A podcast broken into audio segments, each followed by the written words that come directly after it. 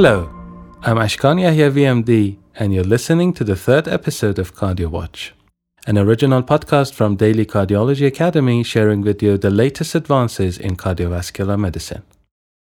In this episode, I will review several of the latest articles and trial reports about a condition responsible for nearly 160,000 annual deaths in the US alone atrial fibrillation.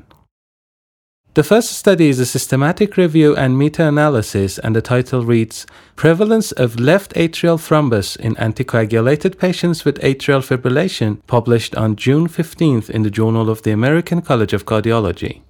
The rationale behind this study was that, according to the current guidelines, the AFib or atrial flutter patients scheduled for cardioversion or catheter ablation do not undergo a transesophageal echocardiography if they have been on guideline directed anticoagulation for at least three weeks.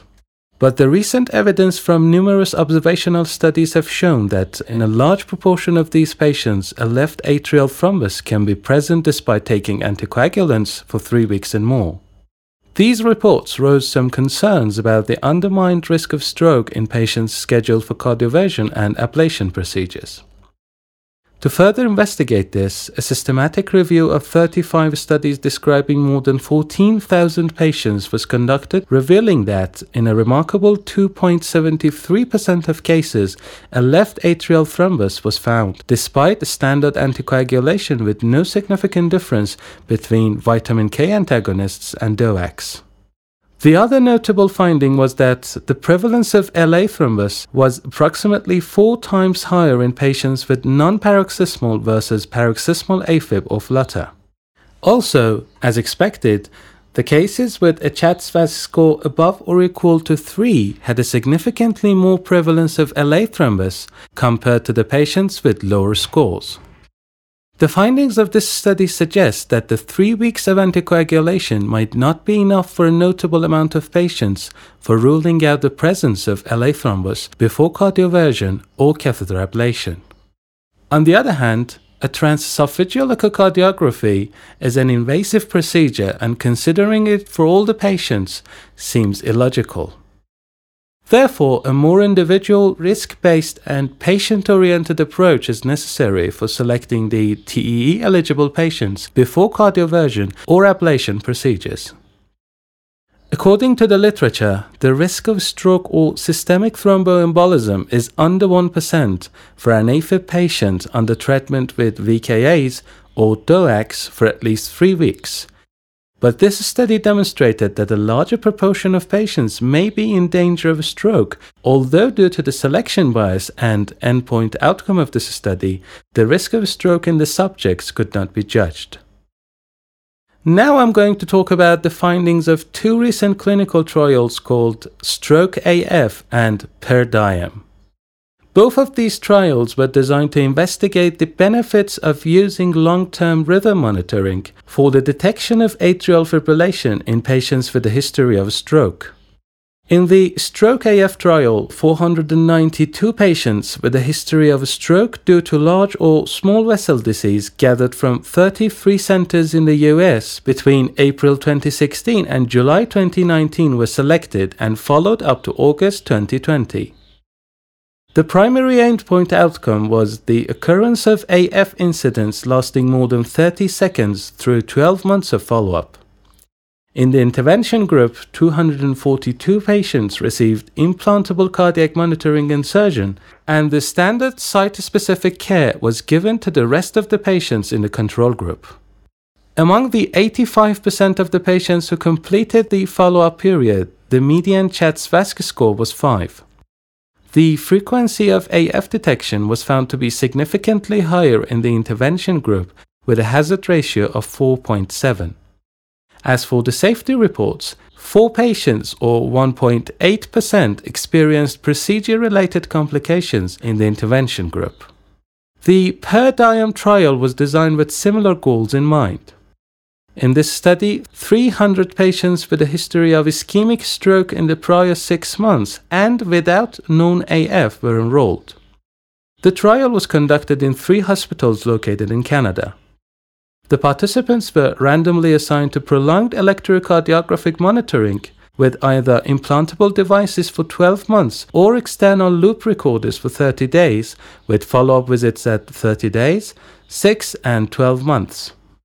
The main outcome was the development of definite or highly probable AF, defined as an episode lasting more than or equal to 2 minutes.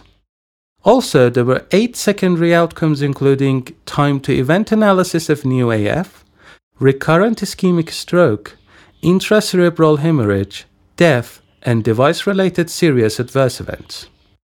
The median of CHA2DS2-VASc score was 4 in the study population, the 86.3% of whom completed both the assigned monitoring and 12 month follow up duration. The primary outcome was observed significantly more in patients with an implantable device in comparison to the group with external devices. As for the secondary outcomes, recurrent ischemic stroke happened in 3.3% of the patients in the implantable recorder group compared to 5.3% in the external device group. Intracerebral hemorrhage occurred in 0.7% of each groups, mortality in 2% of each groups, and device-related complications in 0.7% of the patients with implantable loop recorders.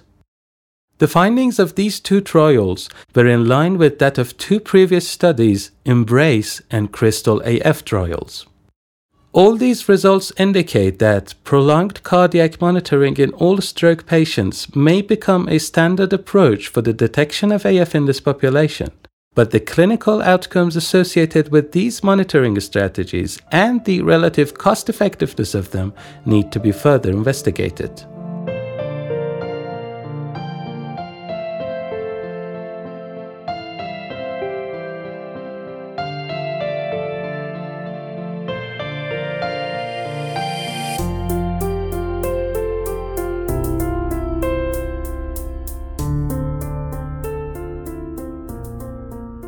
The results of Holiday Monitor's trial were recently discussed in one of the ACC 21 scientific sessions.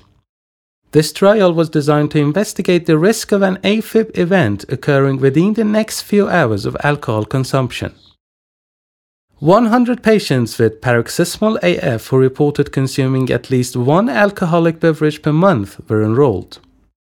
The rhythm was evaluated by wearing an ECG recorder and attaching a transdermal alcohol sensor to the ankle of the subjects. The patients were instructed to push a button starting the ECG recording device whenever they had an alcoholic drink. To corroborate self reported drinking events, the serum levels of phosphatidyl ethanol were measured at the middle and at the end of the study period. The subjects wore the ECG monitoring device for a median of 27 days and consumed a median of 19 alcoholic drinks in a median of 12 days.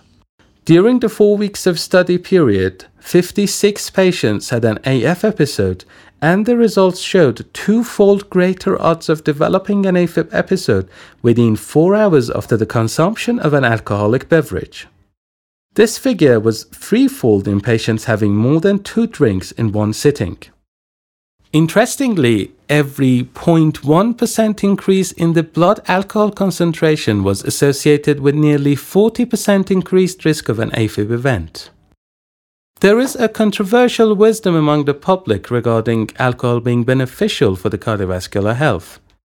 Previous observational studies have suggested a potential cardioprotective role for the moderate use of alcohol, but the results of Holiday Monitor's trial indicate that maybe we should be more cautious when talking to patients about alcohol consumption, especially when the patient has atrial fibrillation. However, further studies are needed to fully address the other factors that influence alcohol's effect on the heart. In the end, we're going to review the findings of Fidelio DKD trial. The aim of this trial was to examine the effects of finerenone on new onset AFib in patients with type 2 diabetes mellitus and chronic kidney disease. Finerenone is a non-steroidal anti-mineralocorticoid medication under investigation for the treatment of CKD in diabetic patients, and it is supposed to have some anti-inflammatory and anti-fibrotic properties too. In the Fidelio DKD trial, 5,647 patients with type 2 diabetes and reduced kidney function were enrolled. All these patients received adequate dosages of the renin-angiotensin system blockers. The subjects were assigned to finerenone or placebo groups on a one to one basis. Neoonset AFib or flutter was recorded in 3.2% of the patients in the treatment group versus 4.5% in the placebo group, showing a significant statistical difference and a hazard ratio of 0.71.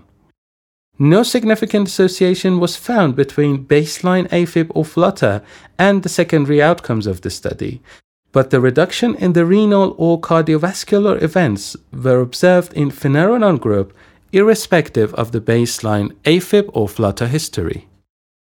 These promising results, along with the absence of steroidal associated adverse effects, emphasize the future role of non-steroidal MRAs in the treatment and prevention of various cardiovascular diseases. Thanks for listening to the third episode of CardioWatch. You can listen to CardioWatch on SoundCloud, Castbox, or dailycardiology.com. This episode was recorded by the help of my dear friend and colleague Dr. Mehran Farzaneh. Please share your views and comments with us on our social media accounts. See you in two weeks.